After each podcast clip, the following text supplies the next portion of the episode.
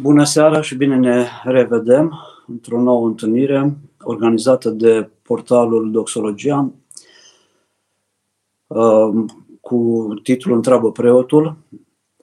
Propunem din nou să începem cu o rugăciune și apoi să rămânem împreună pentru o oră cu ajutorul Lui Dumnezeu. În numele Tatălui și al Fiului și al Sfântului Duh. Amin. Împărate Ceresc, Mângâietorule, Duhul adevărului, care pretutindene ești, pe toate le împlinești, visterul bunătăților și dătătorul de viață, Vino și te sălășluiește într noi și ne curățește pe noi de toată întâlnăciunea și mântuiește bunurile sufletele noastre. Slavă Tatălui și Fiului Sfântului Duh și acum și pururea și în vecii vecilor. Amin. Doamne miliește, Doamne miliește, Doamne miliește. Pentru rugăciune preacurate, născătoare de Dumnezeu și ale tuturor Sfinților, Doamne Iisuse Hristos, Dumnezeul nostru, miliește-ne și ne mântuiește pe noi. Amin. Pentru seara aceasta, la invitația, rugămintea colegilor de la Doxologia, um, ne-am gândit împreună să spunem câteva cuvinte legate de Maica Domnului, ține seama de faptul că astăzi prezunim uh, Buna Vestire, uh, sărbătoarea Bunei Vestiri, uh, zi în care Maica Domnului primește pe Sfântul Arhanghel Gavril care îi vestește că va, va naște prunc și acest prunc va fi uh, Fiul lui Dumnezeu. Sărbătoarea de astăzi este o sărbătoare la începutul primăverii, acum câteva zile a fost uh, echinocțiul de primăvară, o sărbătoare a bucuriei. Uh, Sfântul Arhanghel Gabriel îi spune Maicii Domnului, bucură-te, Um,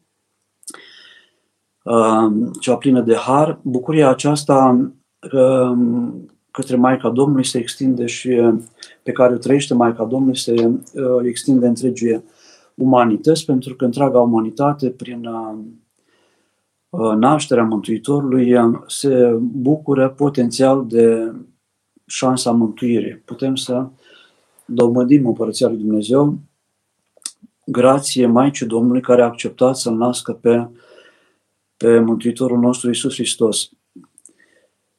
În cronologia, cronologia liturgică, ziua aceasta ar fi prima dintre praznicele mari împărătești, pentru că după, după praznicul uh, acesta al zămislirii Domnului, putem vorbi despre nașterea Domnului, tăierea împrejur a Mântuitorului, intrarea uh, în templu, intrarea în Ierusalim, înălțarea la cerul, celelalte praznice împărătești de care ne bucurăm de-a lungul anului. Istoric vorbind, acest praznic a fost um, stabilit în secolul IV, uh, după ce s-a, s-a stabilit data nașterii Mântuitorului, 25 decembrie, s-a devansat cu 9 luni și um, calendarul ne-a arătat data de 25 martie, uh, ziua în care uh, a fost zămislirea Mântuitorului în pântecele Maicii Domnului.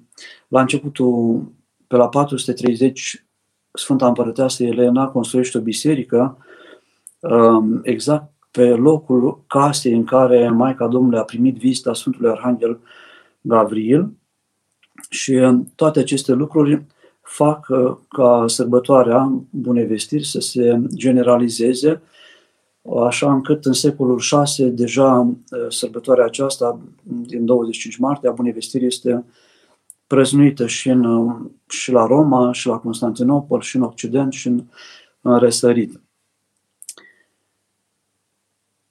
Maica Domnului este Maica vieții, este omul cel mai cinstit, de către credincioși, avem cel mai mare număr de icoane, cele mai multe biserici închinate Maicii Domnului, cele mai multe tropare, cele mai multe rugăciuni închinate Maicii Domnului. Maica Domnului este amintită și, și în crez ca născătoare de,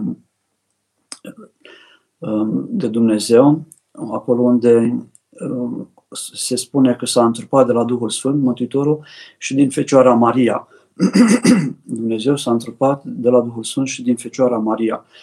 Devine născătoare de Dumnezeu în limba greacă Teotocus. Învățăm la, la școală că Maica Domnului este cea care l-a născut pe Dumnezeu, o taină foarte mare, Dumnezeu cel necuprins uh, a putut fi cuprins în pântecele Maicii Domnului, Dumnezeu cel care le ține pe toate, care este ne, neînțeles, ne, care nu poate fi epuizat, care nu poate fi mărginit, uh, se, se naște uh, nepierzând Dumnezeirea ca om din, dintr-un om din Fecioara Maria. Ceea ce um, ne atrage atenția în Sfânta Scriptură de la Luca este, sau ne-a atras atenția nouă celor care ne-am gândit în seara aceasta să vorbim despre ascultarea Maicii Domnului, este cuvântul acesta, um, iată roaba Domnului, fie mie după cuvântul tău. Deci Maica Domnului, stând în casa ei de Nazaret, rămasă orfană fără părinți, la 15 ani ieșind de la templu, este încredințată unei rude mai îndepărtate a ei, bătrânului Iosif, care uh, o ia la casa lui și aici în Nazaret, ne spune Sfânta Tradiție, se ruga, era plină de har, uh, deja foarte înțeleaptă, uh, dobândind învățătură în, în templul de la Ierusalim. În unele icoane apare cum toarce, lucra, avea o lucrare de mână, rugându-se, primește vizita Sfântului Arhanghel uh, Gabriel. Și uh, pentru ea este, este o uimire să audă cuvintele Arhanghelului, bucur de ceea ce își spune de har, Domnul este cu tine, binecuvântat ești tu între femei. S-a tulburat, ne spune uh, Evanghelia de cuvântul acesta și cugeta în sinea ei ce fel de închinăciune poate să fie aceasta. Îngerul răspunde, nu te teme, Maria, căci ai aflat har la Dumnezeu și iată vei lua în pântece și vei naște fiu și vei chema numele lui Isus. Acesta va fi mare și fiul celui prea înalt se va chema și Domnul Dumnezeu îi va da lui tronul lui David, părintele său, și va împărăți peste casa lui Iacov și în veci și împărăția lui nu va avea sfârșit. Și Maica Domnului spune către înger, cum va fi aceasta de vreme ce eu nu știu de bărbat? Și răspunzând îngerul, i-a zis, Duhul Sfânt se va pogorâ peste tine și puterea celui prea înalt te va umbri.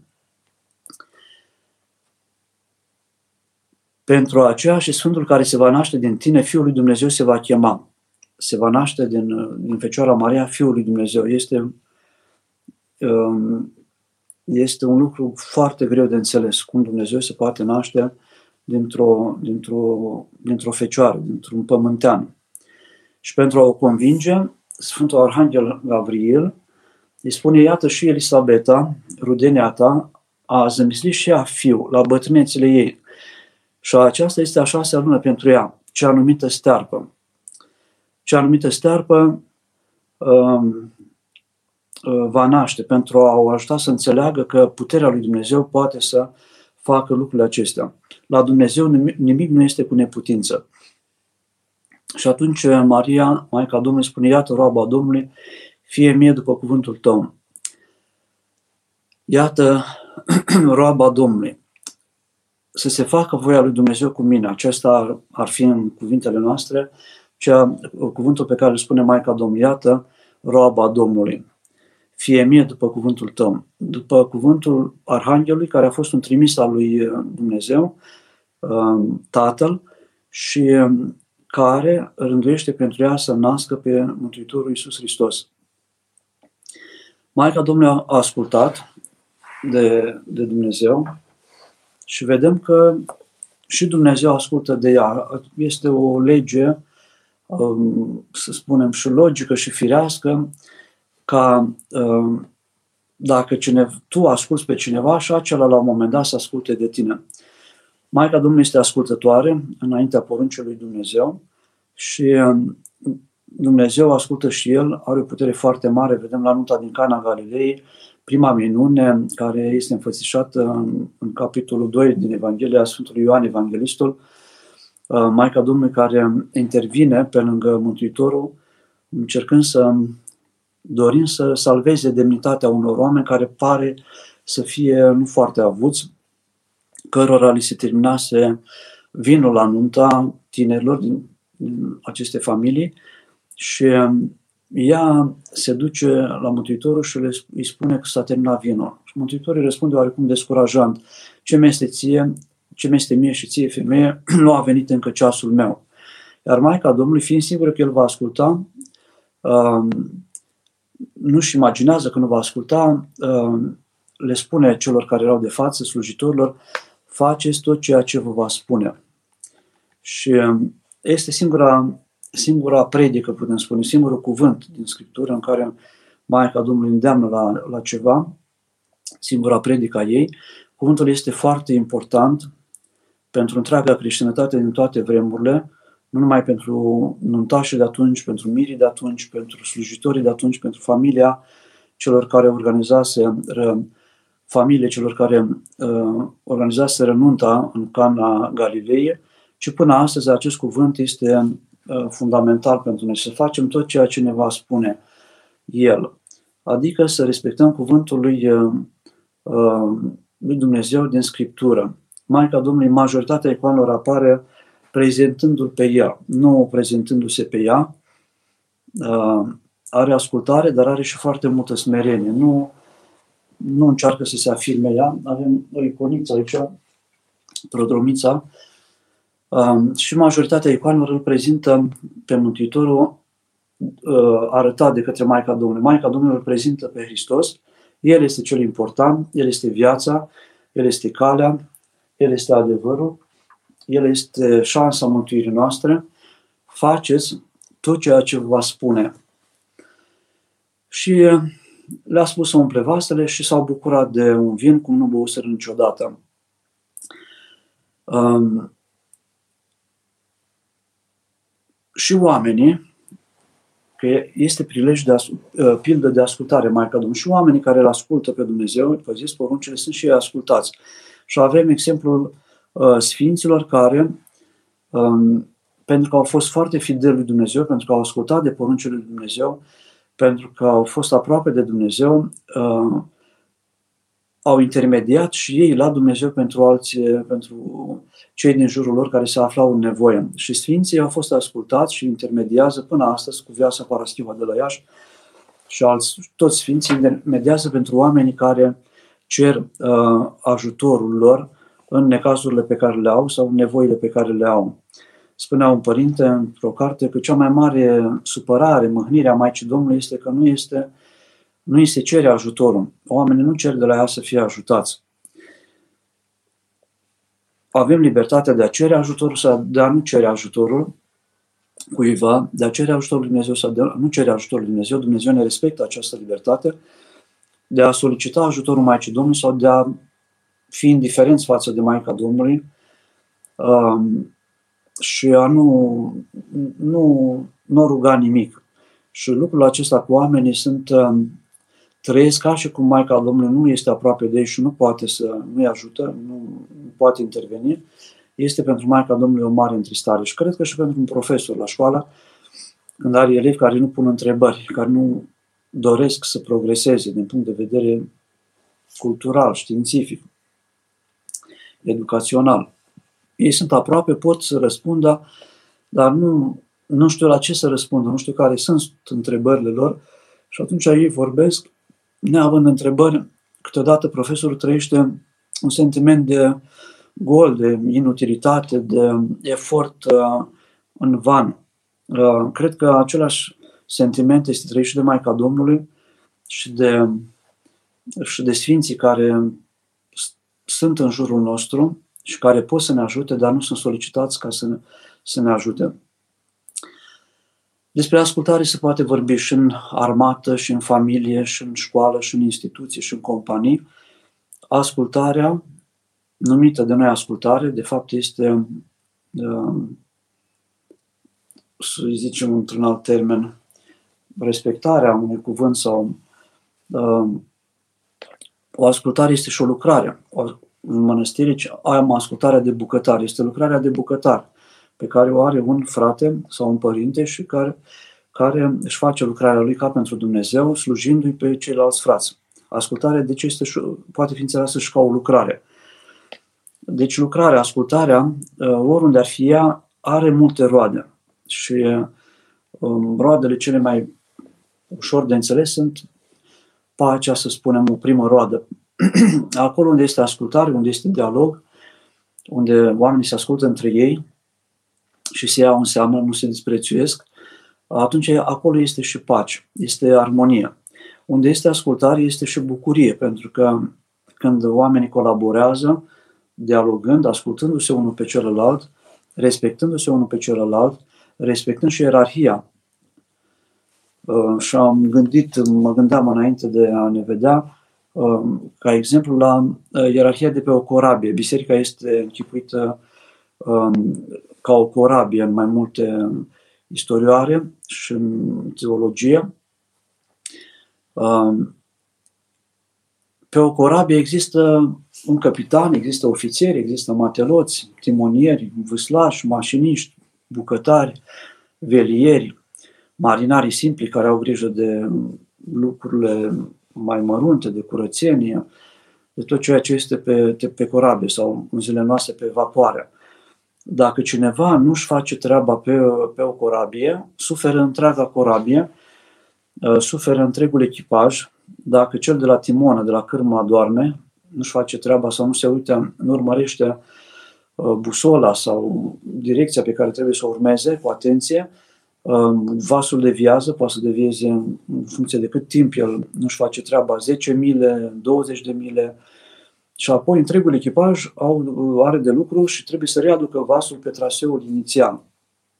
Lucrul acesta produce întârzieri pentru vasele de marfă sau pentru cei care de călători care sunt așteptați undeva, trebuie să ajungă la un anumit timp undeva, poate produce și lucruri mai grave. Am văzut ce s-a întâmplat pe Titanic, cu Titanicul, pe, la 1912, dacă nu mă înșel, în aprilie, uh, când uh, câțiva oameni de pe vas nu și-au făcut, uh, nu și-au făcut cu atenție treaba, inclusiv cei care erau la timonă, Uh, nu au fost destul de atenți pentru a sesiza din timp uh, icebergul acela care a făcut ca vasul să uh, se scufunde.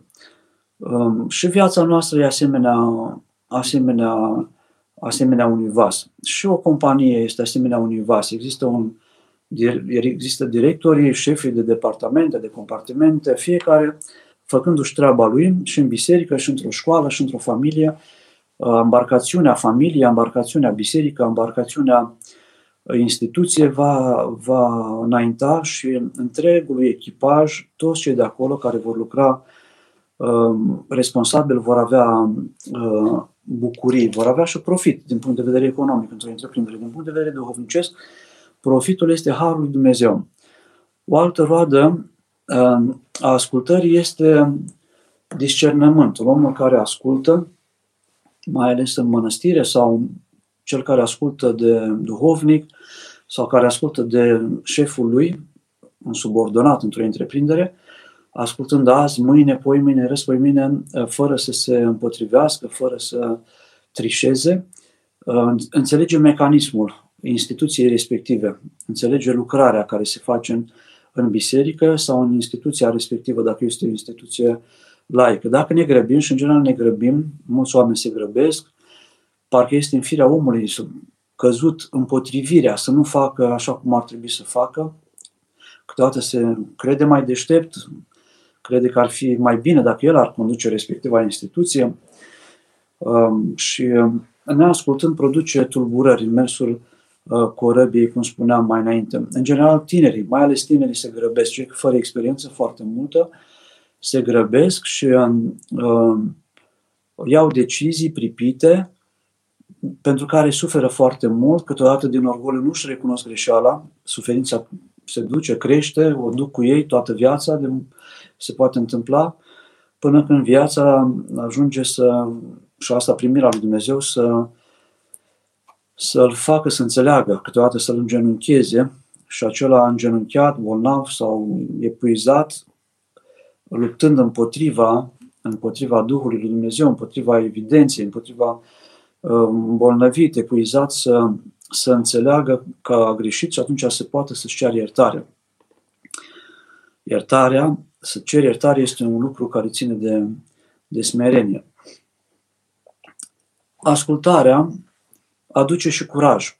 aduce și siguranță. Omul care este în ascultare, oriunde s-ar afla el, la un moment dat are o așezare, are o îndrăsneală, îndrăsneala cea bună și înaintea lui Dumnezeu, pentru că, Doamne, eu am ascultat față de Tine, am fost sub pustie, ascultă-mă și Tu pe mine. Și înaintea celui care este superior, și înainte, soția înaintea soțului, dacă este o soție cu minte și o soție care ascultătoare, soțul o ia în seamă foarte mult. Și invers, dacă soțul este un om care acceptă dialogul, care nu face totul singur, care se sfătuiește, um, de asemenea, um, va fi și el ascultat de soția lui. Este o armonie.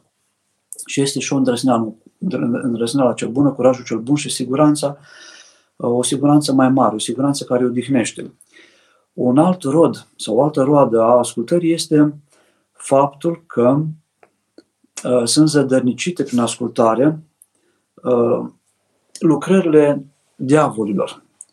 Uh, diavolul este numit, cum spune Sfântul Ioan Scăraru, vrășmașul, dar și potrivnicul. Lucrările potrivnicilor sunt zădărnicite uh, prin ascultare. Diavolul se împotrivește. Un om uh, ar vrea să se roage, își propune să se roage. Și diavolul, care este potrivnicul faptei bune, aduce gândul că să se roage mai târziu. Ar vrea să meargă la biserică. Zădărnicește lucrarea lui potrivnicul, cel care se împotrivește tuturor faptelor bune, la nivel de minte mai ales. Câteodată îi scoate și oameni în cale. Hai cu mine, nu mai merge la biserică, mergem puțin că este meci acum și poate ajungem puțin și la biserică, la final luăm nafără, aghiasmă. Cineva vrea să spovedească, să se împotrivește. Nu te duce, nu trebuie să te spovedești, că nu ajută spovedania. E un lucru fără niciun folos. De ce trebuie să știi preotul ce, uh, ce ai făcut tu sau ce faci tu? Deci roadele ascultării sunt multe um, și sunt um, Uh, roade care aduc în viața creștinului bucurie, pentru că bucuria vine din har. Peste omul care vine harul, uh, vine și bucuria. Harul aduce bucurie, aduce liniște, aduce pace, aduce armonie, ascultarea, aduce roadă și materială, atunci când uh, reușim să fim în armonie cu, cu cei din echipa noastră, fie că suntem în biserică sau fie că suntem într-o lucrare dintr-o instituție, aduce și zădărnicirea planurilor potrivnicului, aduce um, și discernământ.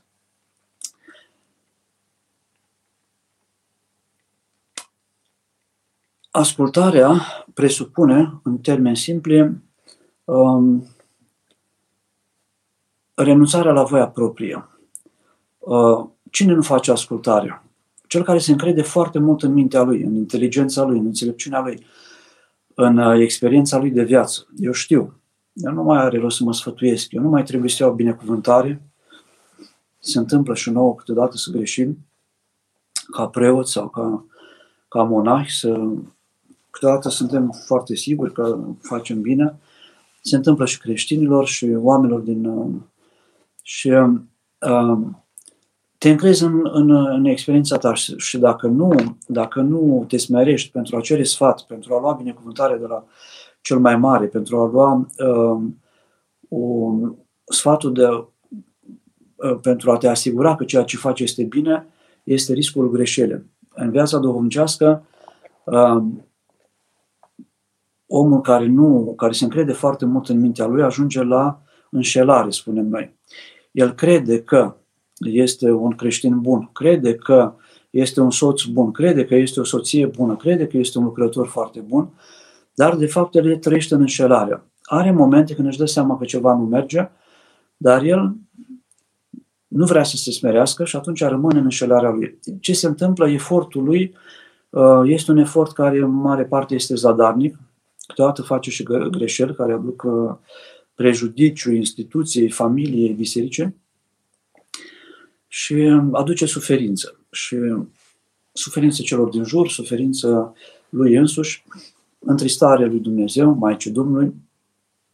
De curând am avut o, o discuție cu un, un ucenic, un fiu duhovnicesc, care mi-a spus, a făcut seminar teologic, a urmat uh, facultatea de teologie, uh, este un bun cântăreț, a învățat muzică liniară, muzică psaltică, dar a avut ocazia să stea un număr de zile, săptămâni, pe lângă uh, niște cântăriți foarte buni, pe lângă uh, câțiva alți, câțiva tineri foarte buni, care au adâncit, au înțeles muzica dincolo de ceea ce înțelegem noi. Câteodată ascultăm tropare, cântări la stradă, nici nu suntem atenți. Sunt cântăreți care uh, cântă uh, cu o acuitate foarte mare, uh, muzica psaltică, dar înțeleg și cuvintele din muzică și se raportează cântând la Dumnezeu. Cântarea este o rugăciune înălțată lui Dumnezeu, o slavoslovie.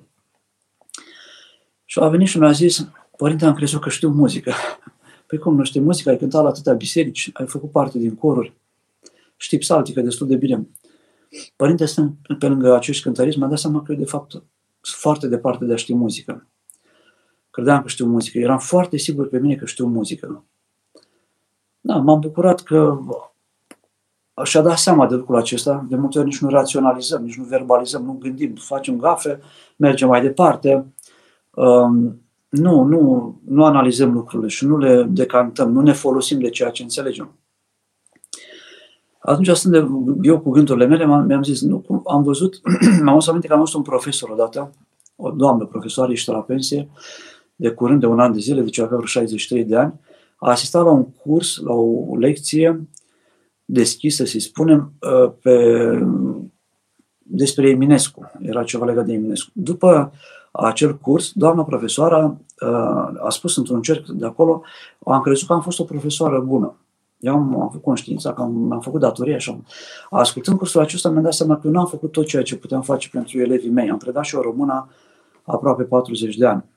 Am întâlnit un preot odată la o conferință preoțească undeva la Durău, care, după o întâlnire cu părintele profesor Sava Viorel, profesor de liturgică, după dialogurile cu alți preoți, un părinte mai în vârstă, în prag de pensionare și el, a spus aceleași cuvinte. Eu am crezut până acum, mai am un an și ies la pensie, că eu am fost un preot bun.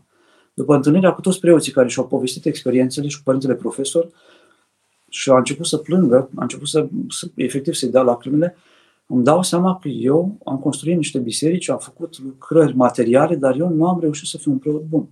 Eram convins că am fost un preot bun până astăzi. Și uh, lucru, gândirea aceasta poate merge și mai departe pentru fiecare în dreptul lui.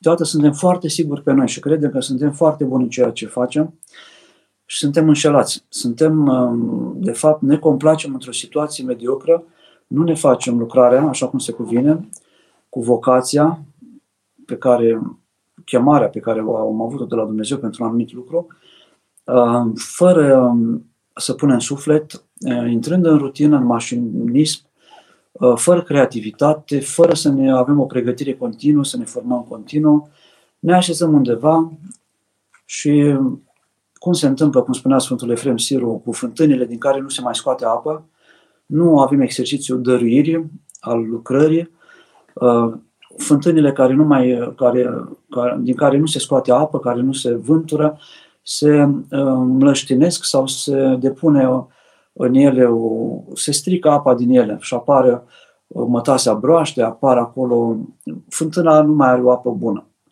Ne izolăm de ceilalți oameni, credem că am fi, ar fi ceva de noi, dar ne dialogând, ne schimbând opinii, profesionale atunci când este cazul despre un inginer constructor sau despre un profesor sau despre un avocat care nu, nu, nu, nu se mai pregătește, nu mai crește uh, profesional, el poate trăi cu impresia ori că a făcut o faptă măreață cu ani în urmă, ori că el este deja foarte bun și nu mai are ce învăța.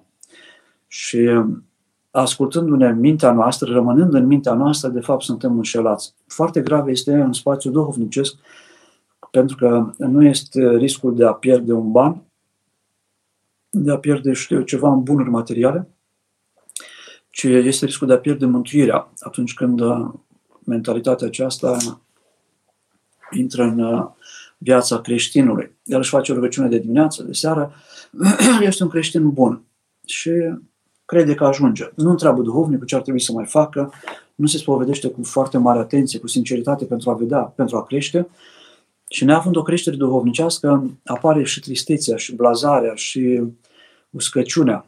Uh, Este o carte, ne-a recomandat un părinte zilele trecute. Cred că am citit-o mai de mult, dar Vindecarea lăuntrică a omului. Cartea aceasta se găsește la Doxologia, în care părintele aici spune că un timp, timpul, părintele John Chrysavgis, Chrysavgis, cred că este un, un grec, probabil stabilit în, în America, spune că timpul, nu există timp neutru. Un timp neutru are ziua 24 de ore. Timpul care nu este oferit lui Dumnezeu este revendicat de diavolul. Nu există spații neutre și timp neutru. În timp, viața noastră, fiecare clipă, o închinăm lui Dumnezeu sau închinăm sau oferim, o plătim tribut celui rău. Nu există un timp în care acum am muncit dimineață, mi-am făcut treaba, de acum nu mai fac nimic sau și acel nu fac nimic trebuie închinat lui Dumnezeu. Am nevoie de o oră de odihnă. Pentru că, fiind odihnit, am nevoie să mănânc ceva, pentru că să mă simt slăbit, odihna aceea, hrana aceea o voi folosi apoi pentru a lucra în numele lui Dumnezeu, pentru oameni și pentru slava lui Dumnezeu. În viața noastră creștină, în viața bisericii, um, renunțarea la voia proprie nu este, nu este irațională. Se face într-o cunoștință ascultarea de cineva, renunțarea la voia mea proprie, lucrarea în numele Lui Dumnezeu într-un anumit, într-un anumit domeniu, îl fac într-o cunoștință, spre slava Lui Dumnezeu. De aceea, s-a mai spus aici, orice facem, începem cu o rugăciune. în toată vremea lucrul tău să-l începi cu Dumnezeu și în rugăciunea de început este cu în numele Tatălui, al Fiului și al Sfântului Duh. Rugăciunea de încheiere a lucrării a lucrului, a zilei, se face cu slavă Tatălui și Fiului. Dăm slavă că am reușit și în ziua aceasta să lucrăm, să facem o faptă bună, să facem ceva bun pentru ceilalți. Um, deci închinăm lui Dumnezeu. Ascultarea irațională, tot la Sfântul Ioan Scăraru, este proprie animalelor. ai un cal, îl bați, ai un hățuri, hamuri și îl duci acolo unde dorești să-l duci pentru că ai de cărat lemne sau de făcut altceva, cărat fân. Omul nu este, uh, nu, nu este animal. Uh, ascultarea din frică, din frică sau din interes, este și ascultarea din interes. Ascult de șeful și după câțiva ani de zile șeful îmi va da o funcție importantă, funcția aceea mă va ajuta să câștig bani sau să am putere, Ehm, sau ascultare din frică. Dacă nu faci tare lucru, se taie salariul sau nu mai obții ceva. Ascultarea din frică este proprie sclavilor, spune Sfântul Ioan Scăraru. Adică tu nu faci din, din, cu dragoste, din bucurie și nu ai o finalitate duhovnicească. Ascultarea în gândirea creștină este uh, făcută pentru a dobândi Duhul Sfânt, pentru a dobândi har pentru a dobândi darurile despre care vorbeam mai înainte. Pacea, bucuria, dragostea, armonia. Dacă eu nu fac ascultarea numele lui Dumnezeu, pentru Dumnezeu și o fac doar de dragul, de ochii stăpânului, nu știu în ce măsură Dumnezeu uh, primește această ascultare. Este o ascultare din interes. Probabil așa a gândit și fiul cel mare, uh, fratele fiului risipitor și l-a întristat și el pe tatăl, pentru că nu a dovedit că el a făcut ascultare de tatăl său pentru iubirea tatălui, ci părea că a făcut ascultare pentru a primi și el ceva și pentru a nu pierde ceva. Este pericopa în care stăpânul trimite prin slujnic să cheme la cină, pe la, în uliți, la răscuciile drumurilor, și oamenii îl refuză pe acela, pe slujitorul acela, care este trimisul stăpânului. Când fac ascultare câteodată de preot sau de, mai ales în spațiu bisericesc, eu de fapt fac ascultare de Dumnezeu, nu refuz pe, pe acela care m-a trimis pe slujitor, pe preot sau pe câteodată pe profesor sau pe altcineva, ci îl refuz pe Dumnezeu. Eu mă, mă îndărătnicesc împotriva lui Dumnezeu, mă împotrivesc lui Dumnezeu. nu mă împotrivesc omului. Deci eu, toată ascultarea pe fa- care o fac și toată lucrarea pe care o fac, o fac în numele Lui Dumnezeu, având finalitate pe Dumnezeu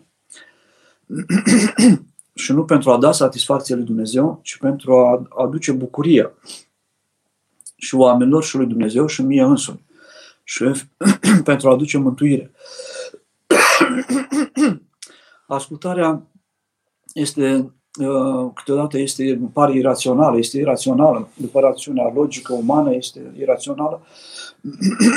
mă aduc aminte de câteva întâmplări la când am intrat ca frate la mănăstire la, la Putna, cineva mi-a dat să tai lemne și nu am terminat de tăia lemnele și după am fost întrebat seara dacă am terminat lemne și a spus că nu, nu le-am terminat, dar mă duc acum după masă să mai tai.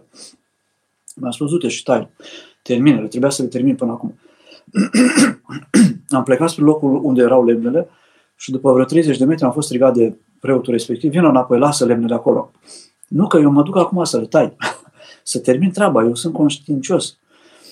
Ți-am spus să treci la chilie, mergi la chilie, lasă lemnele netăiate. Nu înțelegeam. Nu, nu am înțeles de ce. Altădată, la pădure, trebuia la fel să cărăm niște lemne și era un preot și un diacon și eu eram la cal în față și ei erau în spate, dirijau butuci. Și unul dintre ei, ca să mă încerce, era la început, spune, frate Gheorghe, trage calul la dreapta. Și după două secunde, frate Gheorghe, celălalt părinte, zice, stânga, măi, stânga, stânga. Eu am dat la stânga. Dreapta, dar ce am vorbit eu cu tine? Celălalt îmi spune, celălalt părinte, iau la dreapta cu calul. Umblam cu calul și nu știam de cine să ascult și cum să ascult. Văzând, realizând după vreo două, trei manevre din acestea că ceva nu e în ordine, m-am întors să mă uit la ei. Și când m-am uitat la ei, am văzut că m-au încercat. Au zâmbit unul altuia, s-au uitat la mine, încercau să fie serios, dar au vrut să vadă dacă eu ascult sau nu, sau nu ascult. și, um, și alte întâmplări la începutul uh, vieții monahale care m-au trimis la filocalii să înțeleg ascultarea. Este ilogic. De ce să mă duc în partea aia, în armată? Mi-aduc aminte, mi-am adus aminte astăzi un sergent, un om extraordinar, Cristinel Zaharia pe nume, la Timișoara, undeva într-o unitate militară, când am venit în primele zile, spunea soldați la garda adunarea. Noi eram câțiva de la oraș, crescuți la oraș o perioadă din, din viață, de la bloc, și nu înțelegeam de ce trebuie la garda adunare, ce rost are să mergem, ce este din asta, trebuie să facem ceva care să aducă un profit. la garda adunare, la loc adunare. Și eram câțiva care nu am înțeles, până când uh, am înțeles că este ilogică uh, lucrarea, dar toată acea ascultare și în armată consider că m-a ajutat destul de mult să înțeleg firea umană, ființa umană, cum lucrează și harul lui Dumnezeu, pentru că atunci când tu asculți de cel mai mare, el își ia responsabilitatea aceea, nu ai voie să asculți decât uh, până la păcat, până la erezie, până la desfrânare, până la păcate. Dacă el te îndeamnă să faci păcate, atunci nu mai este ascultare, poți să te opui și să ceri sfatul al cuiva. Dar uh, uh, cu toți am trăit uh, momente în care părea absurd. Nu, nu judec, îl salut pe Cristinel Zaharia dacă cumva este pe undeva, am câteva amintiri frumoase cu el, nu am judecat armata ca fiind ceva mm, absurd, cum aud foarte des, a fost absurdă în multe privințe, dar a fost o, o școală extraordinară, la fel mănăstirea, perioada de noviciat în mănăstire poate fi o școală extraordinară dacă faptele din fiecare zi le confrunți apoi cu ceea ce spun Sfinții Părinți și încerci să tragi de acolo un folos cât mai mare. Da, sunt multe de, de spus. Aș mai zice doar atât că uh, câteodată primim o ascultare, primim o poruncă, primim și un sfat și încercăm să manipulăm duhovnicul. Soția încearcă să manipuleze soțul, soțul încearcă să-și manipuleze soția, subordonatul încearcă să-și manipuleze, să trișeze și să-l ducă pe șef acolo unde ar vrea el să ajungă. Uh, dar uh, nu, nu se poate, uh, nu, nu, nu este o lucrare duhovnicească aceasta, ci în general sfârșește printr-o, prin ceartă, prin dizarmonie, prin retragerea harului chiar. o ascultare se dobândește făcând ucenicie la cineva, că vorbim în spațiu creștin de un preot și un ucenic, că vorbim de un ucenic la un în artele plastice, la un, știu eu, la un atelier de pictură, ucenic în sculptură, ucenic în vioară. Sunt tineri astăzi, se grăbesc, cum spunea cineva, un profesor de la Georgenescu, de la Universitatea de Arte, stă un an de zile pe lângă tine, crede că a învățat cinematografie sau a învățat uh, să cânte și dă un concert, este, face puțină senzație și eu îi asemăn cu niște stele așa care strălucesc o clipă și uh, cad apoi, niște stele căzătoare. Dar nu au răbdare să stea 5 ani de zile, 7 ani de zile ucenici uh, la cineva care este foarte bun, este maestru în pian sau în pictură sau în altceva. La fel se întâmplă și în viața duhovnicească și uh, ucenicul are datoria de a întreba Maestru nu poate să anuleze voința celui care el spune că vrea să învețe, să progreseze. Dacă întreabă, sporește foarte mult. Cel care face ascultare, cel care întreabă, sporește foarte repede și neînșelat, fără să fie păcălit de, de, de vrășmașul. Maica Domnului a fost și prilej de smerenie, cum spuneam și la început, model de smerenie și se vede în Maica Domnului Smerenia prin faptul că nu s-a afirmat niciodată pe ea, a făcut ascultare, a fost uh, tăcută, um, a fost um, evlavioasă, a fost uh, o dihnă pentru toți cei din jurul ei din timpul vieții ei și pentru noi astăzi, cei de astăzi, mângâiere și ajutor în nevoie. Să răspundem la întrebări, sunt câteva întrebări și vedem apoi dacă uh, mai vorbim despre smerenie, ascultare și în funcție de întrebări. Se spune deseori în Sfânta Evanghelie de cealaltă Marie. Este vorba despre Maica Domnului? Nu, nu este vorba despre Maica Domnului. Este vorba, este vorba într-un text despre Maria Magdalena și este și o altă Maria. Este și Maria, sora Martei, mai este uh, Maria, cea care câteodată este asimilată cu Maria Magdalena, uh, uh, Maria, cea care a oferit Mântuitorului uh, mirul de mare preț. Unii teologi separă pe Maria Magdalena de Maria, uh, cea care și-a așezat la picioarele Mântuitorului și a oferit uh, mirul. Dar nici de cum nu este vorba despre Maica Domnului. Cum pot apăra, apăra botezul nostru ortodox în cazul în care sunt într-un fel de conflict cu un pocăit? Iau două botezuri? Nu, nu au două botezuri. Uh, nu cred că noi nu trebuie să apărăm. Eu am apărat biserica, eu am apărat pe Hristos. Eu, noi trebuie mai mult să mărturisim. Noi îl mărturisim pe Hristos, mărturisim botezul cel adevărat, mărturisim cum mărturisim în crez, uh, trăimea, mărturisim botezul, mărturisim biserica, dar nu trebuie, nu ne luptăm, nu se spunea cineva că își apărau credința bătându-se cu Bibliile în cap. Erau niște confesiuni pe undeva în Occident și au ajuns să se, se bată cu Bibliile. Uh, nu, eu cred că trebuie să mărturisim. Ca să putem mărturisi ceva, trebuie să cunoaștem foarte bine lucrul pe care vrem să-l mărturisim. Aducem argumente, eu vă spun o experiență. O tânără din Suceava a venit acum câțiva ani de zile cu prietenul ei care era, nu mai știu de ce confesiune, adventist, baptist, uh, na, neoprotestant părinte, aș vrea să mă căsătoresc parcă cu el, dar nu știu cum să. Păi nu te prea putem căsători în Biserica Ortodoxă dacă el nu se împărtășește, nu este botezat. Ortodox nu are valorile noastre, nu are crezul nostru, nu respectă, nu, uh, nu cinstește pe Maica Domnului. În sfârșit, păi aș vrea să stați de vorbă cu el, poate reușiți. Am stat de vorbă cu el o lună, cam cum cred că și dumneavoastră a stat de vorbă cu cel care nu respectă, nu cred în botezul ortodox.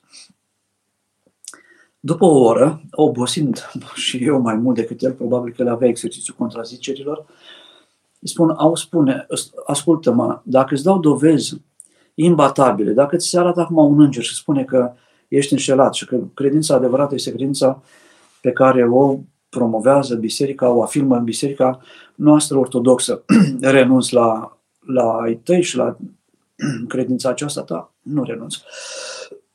Auzind că nu, orice dovadă ai fi dat, am stat cu el, cu Sfânta Scriptură, am dat citate din Noul Testament.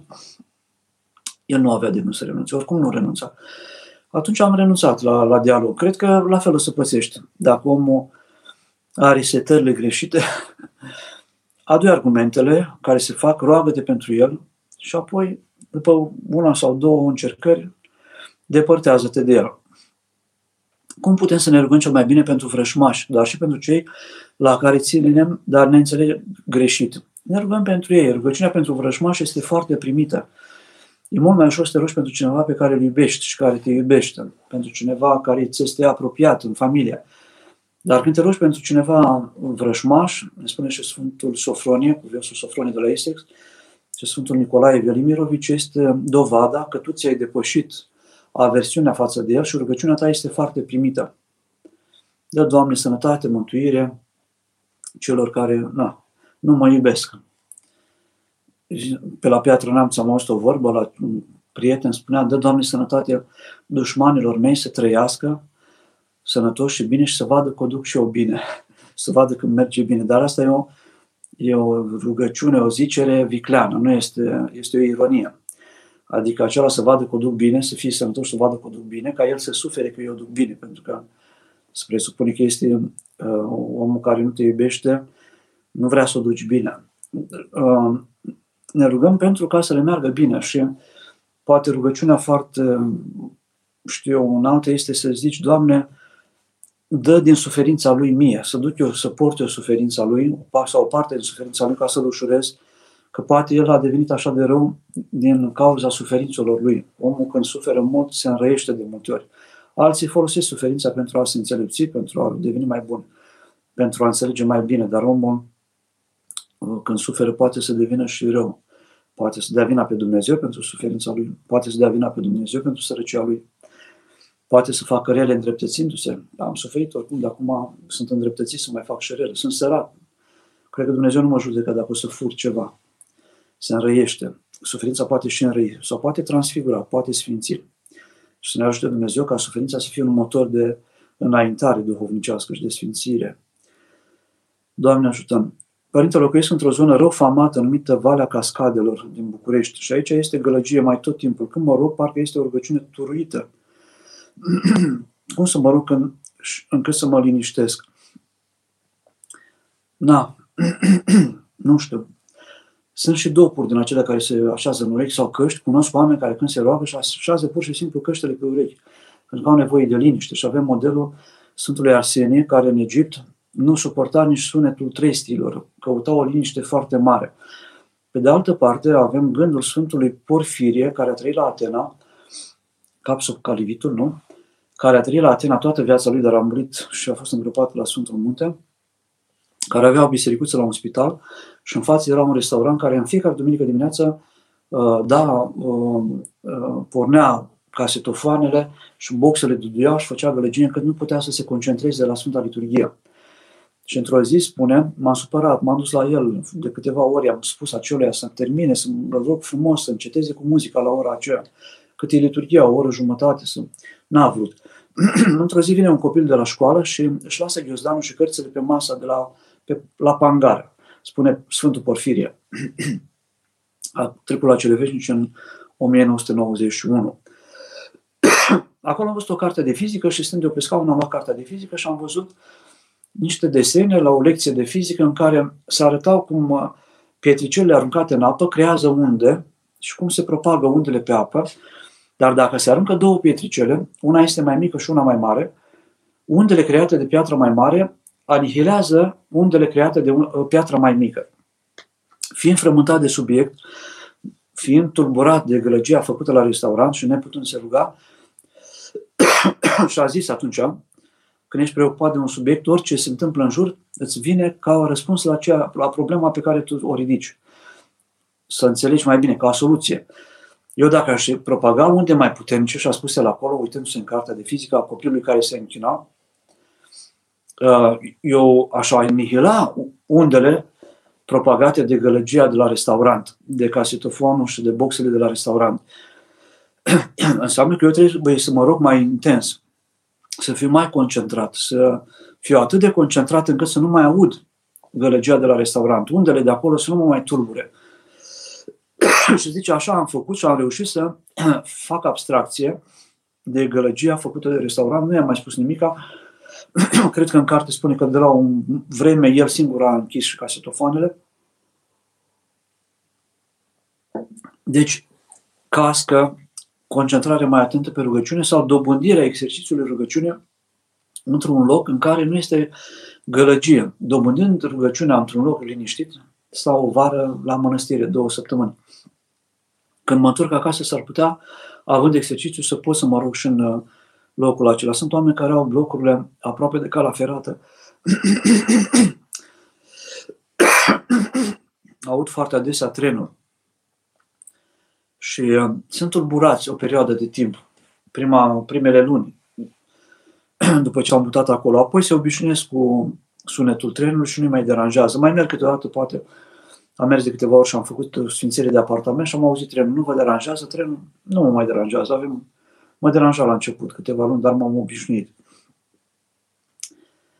Da, Părinte, Maica Domnului chiar a intrat în Sfânta Sfintelor, chiar a fost posibil acest lucru în acea vreme, ținând cont de toate cutumele evreilor? Da, eu cred, sunt o mulțime de întrebări. Astăzi m-a întrebat cineva, la Remis a citit uh, că, știu eu, Enos a trăit 180 de ani, a, făcut fiș, a avut fii și fiice și apoi a mai trăit 700 de ani. sau Matusalem sau alții. Chiar au trăit 700 de ani încă. Au trăit 800 de ani, 800 și ceva de ani. 900 și ceva de ani, Matusalem, 967 de ani. Cred că da, chiar au trăit atâția ani. Cred că nu minte Biblia și faptul că știu sau nu știu cu exactitate, lucrul acesta nu mi afectează mântuirea. Nu sunt lucruri uh, normative pentru mântuire, care să mi determine mântuirea. Dar eu cred că se trăia mult mai mult. În vremurile acelea când natura era curată, sufletul oamenilor erau, uh, erau curate, poate și noi, dacă am avea un suflet foarte liniștit, curat, așezat, fără influențele modernității, cu alimentație foarte bună, am trăit foarte mult. Eu cred că da, se poate. Și cred că se, și este adevărat și lucrul acesta. Că Maica Domnului a fost da, dusă în Sfânta Sfintelor, dar ea a trăit și împreună cu fecioarele care trăiau la templu. Era un număr de, de fecioare și de văduve care trăiau în curățenie, în cumințenie, în rugăciune, Uh, lucrând acolo, făcând curățenie, făcând rucodelie la templu. Și ea a stat pe lângă cele, a învățat de la ele. Se presupune că știa foarte bine Scriptura, știa să scrie, știa să citească. Care rugăciune către Maica Domnului vă este cea mai dragă, mai apropiată? Am citit o perioadă în Paraclisul Maicii Domnului, o rugăciune foarte apropiată este născătoare de Dumnezeu Fecioară, bucur de ceea ce își spune de darul Marie, Domnul este cu tine binecuvântată, ești între femei și binecuvântată este rodul pântecului tău, care ai născut pe Mântuitorul sufletelor, sufletelor noastre. Cu rugăciunea aceasta cântată, aceasta a fost și examenul la, la uh, materia muzică, atunci când am uh, dat uh, examenul de absolvire la teologie. Am fost uh, rugat de Părintele Profesor uh, Barnea să cânt Născătoare de Dumnezeu Fecioară, bucurte și am cântat și Maica Dumnezeului am considerat că m-a ajutat și am reușit să intru la examen. Îmi place foarte mult când se cântă și la, la litie, uh, sâmbătă seara și în sărbători. Uh, Paraclisul Maicii Domnului apoi este foarte frumos. Toate rugăciunile către Maica Domnului sunt extraordinare. Apărătoare Doamne, o rugăciune foarte frumoasă. Paraclisul Maicii Domnului uh, și nu este greșit să avem o astfel de rugăciune preferată. Putem spune, Părinte, că acatistul Bunei Vestiri este primul acatist din istoria bisericii noastre? Se pare că da, este cel mai vechi uh, acatist. Acatistul uh, Bunei Vestiri și acatistul acoperământului Maicii Domnului. Uh, cred că este din secolul, începutul secolului VII, acest acatist.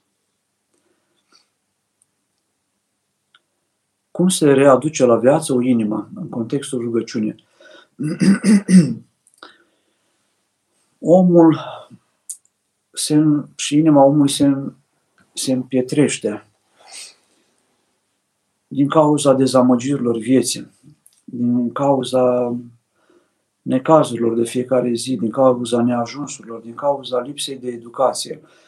Au fost oameni în închisoare care, având o educație foarte bună, au rezistat prin cultură, recitând poezii, schimbând idei cu colegii de celulă uh, și alții care, neavând nici educație, nici credință, au suferit foarte mult și foarte mulți au și murit.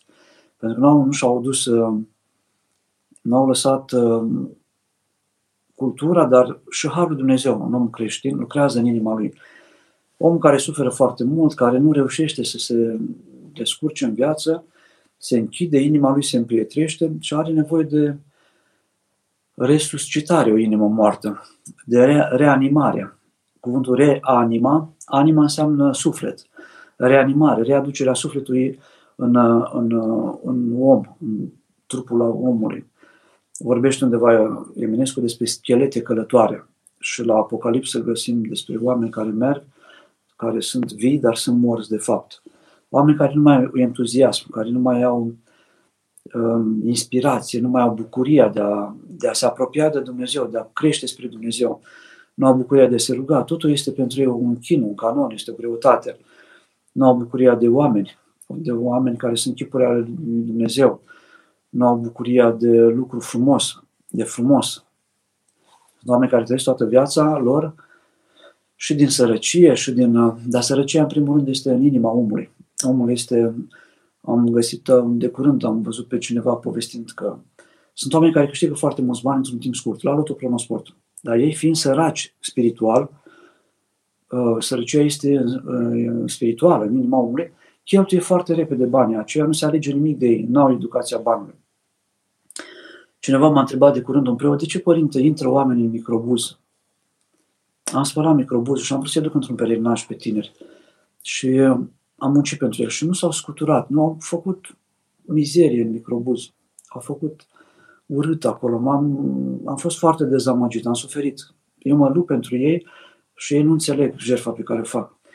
Neștiind ce se zic, a spus, sunt oameni săraci. Omul sărac nu prețuiește. Dar nu e vorba de sărăcie, dar și de sărăcie materială. El dacă nu are acasă un covor mai bun, nu prețuiește ceva frumos acasă, el nu este învățat să prețuiască. Omul harnic are de multe ori sau câteodată, chiar dacă are puțin, prețuiește, pentru că știe că am muncit pentru lucrul acela. Și atunci, când intră la cineva în casă, se descalță, când intră într-un autobuz, se scutură, când coboară din microbus, spune mulțumesc șoferului care a făcut o jertfă și l-a adus, l-a, l-a adus, l-a adus. Omul sărac nu are deprinderea respectului față de munca celuilalt. Omul uh, care are o anumită educație poate să fie un simplu țăran cu două clase, cu patru clase. Dacă are sensibilitate, dacă a trăit într-o familie care i-a dat educație, el nu poate trăi în loc, un lucru urât. Vezi oameni care au un gard răpânat, o casă acoperită cu asbest, poate nu sunt nici bani. Dar um, eu trăiesc într-un spațiu pe care mi-l fac frumos. Camera mea să fie curată. Nu am lucruri să-mi fac eu lucruri valoroase, dar am, uh, pot să-mi fac curat în cameră. Pot să-mi aranjez lucrurile frumos, pot să trăiesc într-un spațiu, pot să spăl, Uh, pot să înfrumusețesc cu câteva flori găsite pe câmp, o vază, ca eu să am câteva zile un peisaj frumos în jurul meu. Oamenii care au sensibilitatea frumosului, spune Părintele Sofronie, că sunt, uh, uh, au capacitatea contemplației și îl pot vedea mai ușor și pe Dumnezeu. Cel care apreciază frumosul îl poate simți, trăi pe Dumnezeu mai frumos. Sunt cei care au trăit și revelația lui Dumnezeu Uh, cu preponderență. Deci, uh, inima, dacă ești împietrit, greu. Trebuie să vină cineva din afară să te reanime, să te uh, resusciteze. Și atunci, dacă ai prieteni care le-ai făcut cândva bine, nu te lasă. Te ridică, se roagă pentru tine, te ajută, te resuscitează, te, te, te trezesc. Dacă ai cât de cât încă puls, atunci este nevoie prima dată de spovedanie, de intensificare rugăciunii, de dialoguri cu oameni care au viață în ei, care au mai multă inima vie. Cum cultivăm smerenia? Cum curățim mândria din noi? Este în psaltire, găsim în psalm mai multe versete. Trebuie să te convingi că smerenia este foarte importantă. Și apoi începe firesc cultivarea smereniei. Este în psalmul 24, David ne spune, vezi merirea mea și osteneala la mea și iartă toate păcatele mele. Vezi merirea mea și osteneala mea și iartă toate păcatele mele. În Psalmul 44, m-am smerit și m-am mântuit, m-am smerit și m-am mântuit pe mine Domnul. Deci smerenia este mântuitoare. Poate nu putem face fapte de mântuire în sensul milostenii când avem bani sau să muncim pentru că avem uh, anumite boli și nu putem face metanie, nu putem face, știu, să postim foarte mult, dar ne putem smeri. Smerenia singură este suficientă pentru, uh, pentru ca omul să se, să se mântuiască. A văzut, spune acolo în Pateric Sfântul Antonie, toate cursurile diavolului întinse pe pământ și l-a întrebat pe Dumnezeu uh, cum, uh, cine va trece toate acestea? Și aude glasul lui Dumnezeu, smerenia le va trece pe toate acestea, toate cursele diavolului. De prin smerenie scap de capcanele care se întind omului. Și atunci smerenia, eu cred că ai nevoie puțin și de, înțelep- de inteligență și de înțelepciune. Să-ți dai seama că tu nu ești Dumnezeu, să-ți dai seama unde te afli, cu cine te întâlnești, să realizezi cum trebuie să te raportezi la lucruri ca să, să, să, să te smerești. Pentru că smerenia e o, e o lucrare și omul smerit pune lucrarea ce face bine pe seama lui Dumnezeu și vede pe ceilalți oameni mai mari decât ea. E foarte greu. Ai făcut școală, ai o casă mare, este o, este o mândrie lumească și o mândrie călugărească, ne spune Sfântul uh, Ioan Scăraru. Mândria lumească, am casă mai mare, am mașină mai mare, am mai mulți bani, am funcție mai mare. Mândria călugărească, uh, sunt mai vlavios. Este și o glumă, eu sunt smerit și aș vrea să știe toată lumea. Sunt mai rugător, sunt mai postitor. E de preferat a doua mândrie, dar și una și alta sunt mândrii. Uh, smerenia este să consideri pe celălalt Uh, mai mare decât tine, oricine ar fi el, și pe toate faptele bune pe care le-ai făcut um, ca fiind uh, de la Dumnezeu. Nu, sunt, uh, nu tu ai făcut, ci Dumnezeu te-a ajutat să faci. Smerenia, nu știu, prin rugăciune, este și darul lui Dumnezeu, prin dialog cu oamenii, prin lectura tuturor capitolelor de la Sfinții Părinți despre smerenie. Este postul primit chiar dacă nu reușim să avem o alimentație mai austeră. În primul rând, spune Sfântul Vasile cel Mare să nu postim doar de bucate, ci să postim și de păcate. Și sunt mai importante, uh, este mai important postul de păcate. Uh, dacă omul este bolnav, dacă sunt, sunt oameni care au cancer, au diabet și nu pot posti, atunci este de înțeles și este îngăduit să nu se postească. Câteodată din comoditate nu postim și nici nu trăim experiența postului. Sunt oameni care trăiesc o experiență pe care nu pot povesti postind și rugându-se. Are două aripi înaintarea aceasta spre înviere, postul um, și um, milostenia. Rugăciunea are două ori. Ca să te rogi cu adevărat la Dumnezeu, să ai îndrăzneală, să poți vorbi cu Dumnezeu, cum se cade, ai nevoie de post, să faci un efort, o nevoință și să oferi și milostenie. N-ai bani, oferi un cuvânt bun, oferi o, un mesaj către cineva care știi că poate este singur sau poate este întristat este primit și postul dacă, dar oricum un om care mănâncă foarte mult nu prea poate să se roage și postul nu mai poate fi primit dacă mănâncă foarte mult. Dar dacă este, mănâncă cu măsură, cu atenție, este primit postul dacă este însoțit de fapta bună și de reținere de la păcate. În afară de Maica Domnului, există vreun sfânt care este ascultat de Domnul nostru Iisus Hristos la fel ca ea? Cred că nu. Cred că Maica Domnului este, um, este este, cea mai, este cel mai mare sfânt, este cea mai aproape de Dumnezeu, este Maica lui Dumnezeu, este cea prin care Hristos Domnul a venit pe pământ printre oameni și ne-a adus șansa, posibilitatea mântuirii. Este cea pe care Hristos Domnul a ridicat-o la cer. Nu a acceptat ca trupul ei să se descompună, cum se descompun trupurile muritorilor de rând. Este cea care s-a sfințit, care s-a sfințit în templu pregătindu-se și apoi s-a sfințit s-a îndumnezeit, a ajuns la îndumnezeire purtându-L pe Hristos în pântecele Cred că este, nu este alt sunt mai mare decât Maica Domnului. Noi considerăm al, al doilea Sfânt uh, ca fiind Sfântul uh, Ioan Botezătorul. Dăm slavă lui Dumnezeu și pentru seara aceasta, mulțumim pentru răbdare, mulțumim celor de la Doxologia pentru că să ne căjesc în fiecare uh, săptămână să fac întâlniri de felul acesta nu sunt foarte proprii, nu sunt la îndemână, nu vedem oameni, este o vorbire cumva uh, în gol, știm că sunteți acolo, uh, să vă ne ajute pe toți Maica Domnului și Sfinții uh, prăznuiți în zilele acestea. Probabil și nădăjdim să ne vedem față către față cât mai curând. Ne vedem și la biserică, ne vedem, nădăjdim și la înviere. Până atunci ne rugăm unii pentru alții, rămânem în ascultare după modelul Maicii Domnului de biserică, de soțul de soție, soția de soț, împreună de duhovnic și de Dumnezeu, pentru a sta pe, pe calea bătătorită recomandată de Sfinți, pentru a, pentru a, a avea pace, a avea bucurie, a avea discernământ, a avea curaj înaintea lui Dumnezeu și pentru a avea nădejdea uh, mântuirii fiecare dintre noi. Cuvinise cu adevărat să te fericim pe tine, născătoare de Dumnezeu, cea pururea fericită și prea nevinovată și Maica Dumnezeului nostru, ceea ce ești mai cinstită decât heruvimii și mai murită fără de asemănare decât serafimii, care fără stricăciune pe Dumnezeu, cuvântul a născut pe tine, cea cu adevărat născătoare de Dumnezeu, te mărim. Slavă Tatălui și Fiului Sfântului Duh și acum și pururea și în vecii vecilor. Amin. Doamne, uriește, Doamne, uriește, Doamne, uriește. Pentru rugăciune preacurate Maicii noastre, Maicii lui Dumnezeu și ale tuturor Sfinților, Doamne Iisuse Hristoase, Dumnezeul nostru, miluiește și ne mântuiește pre noi. Amin. Rămânem în ascultarea bisericii, în ascultarea ierarhului și în ascultarea părinților noștri în parohi și în ascultarea duhovnicului. Amin.